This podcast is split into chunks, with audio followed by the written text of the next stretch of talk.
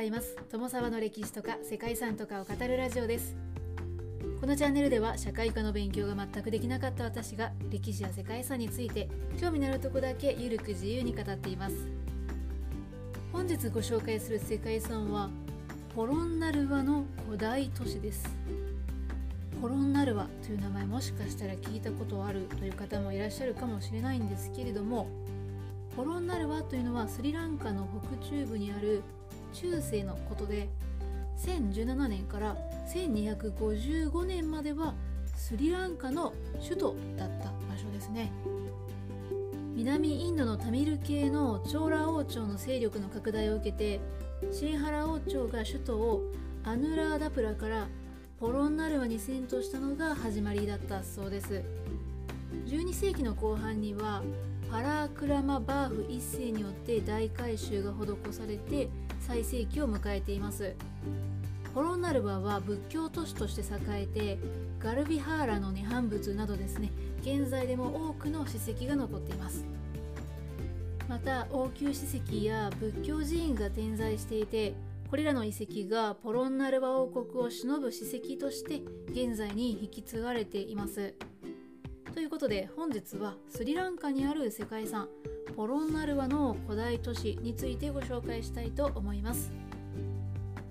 この番組はコーヒー沼で泥遊びパーソナリティ翔平さんを応援しています。スリランカの中央部にある3つの都市アヌラーダプラポロンナルワそしてキャンディを結ぶ三角形の内側には多くの遺跡が点在していて文化三角地帯というふうに呼ばれています。そしてその東の一角を制する大遺跡群がポロンナルワです。スリランカ王国シンハラ町の最初の都はアヌラーダプラーでした。アヌラーダプラーは紀元前5世紀に作られたとも言われている古い都です。その後インドのチョーラ王朝の侵略によって首都のアヌラーダプタを追われたシンハラ王朝がポロンナルワに都を移したのが11世紀のことです。ポロンナルワでは12世紀に王位を継いだパラークラマバーフ一世が巨大な灌漑用貯水池や城塞を築いて国を強化していきました。特に灌漑設備の充実に努めて国の東部地域で寒気でも農耕を可能にしました。パラークラマバーフ一世は農耕と防衛の両方の目的での周囲にパラークラマサムドゥラと呼ばれる巨大な灌漑用貯水池を建設しています。この時代首都は自給自足の体制を保っていて交易と農耕が栄えた黄金時代を迎えました。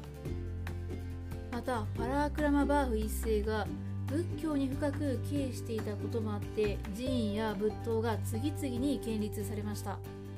そしてポロナルワは仏教都市としても繁栄を極めて仏教文化が開花しました。ポロナルワは13世紀に再び南インドの侵略が始まって首都がセイロン島に移されるまでのおよそ200年の間首都として栄えました。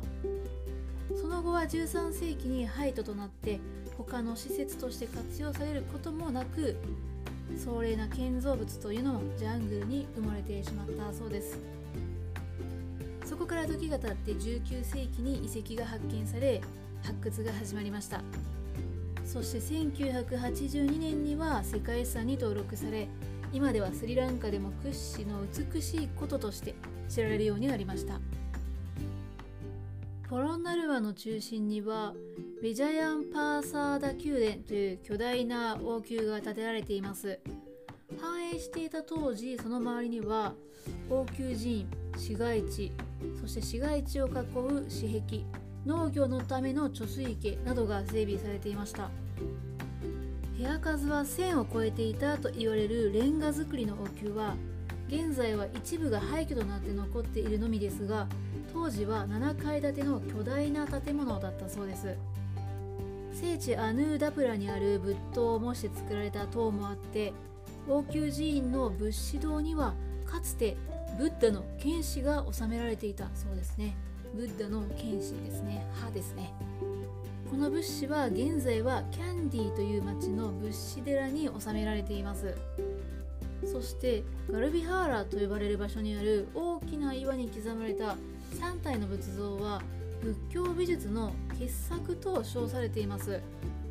3体の仏像は同じ一枚岩から作られていて穏やかな表情で瞑想する一体の釈迦座像。悟りを開いた釈迦立像。そして長さ約15メートルもある巨大な釈迦の涅槃像が並んでいます。それぞれ異なる状態のブッダが表現されていて衣服のシワの細やかさまで丁寧に彫られています。なだらかな線で彫り出された姿と柔和な表情が見る人を魅了しているそうです。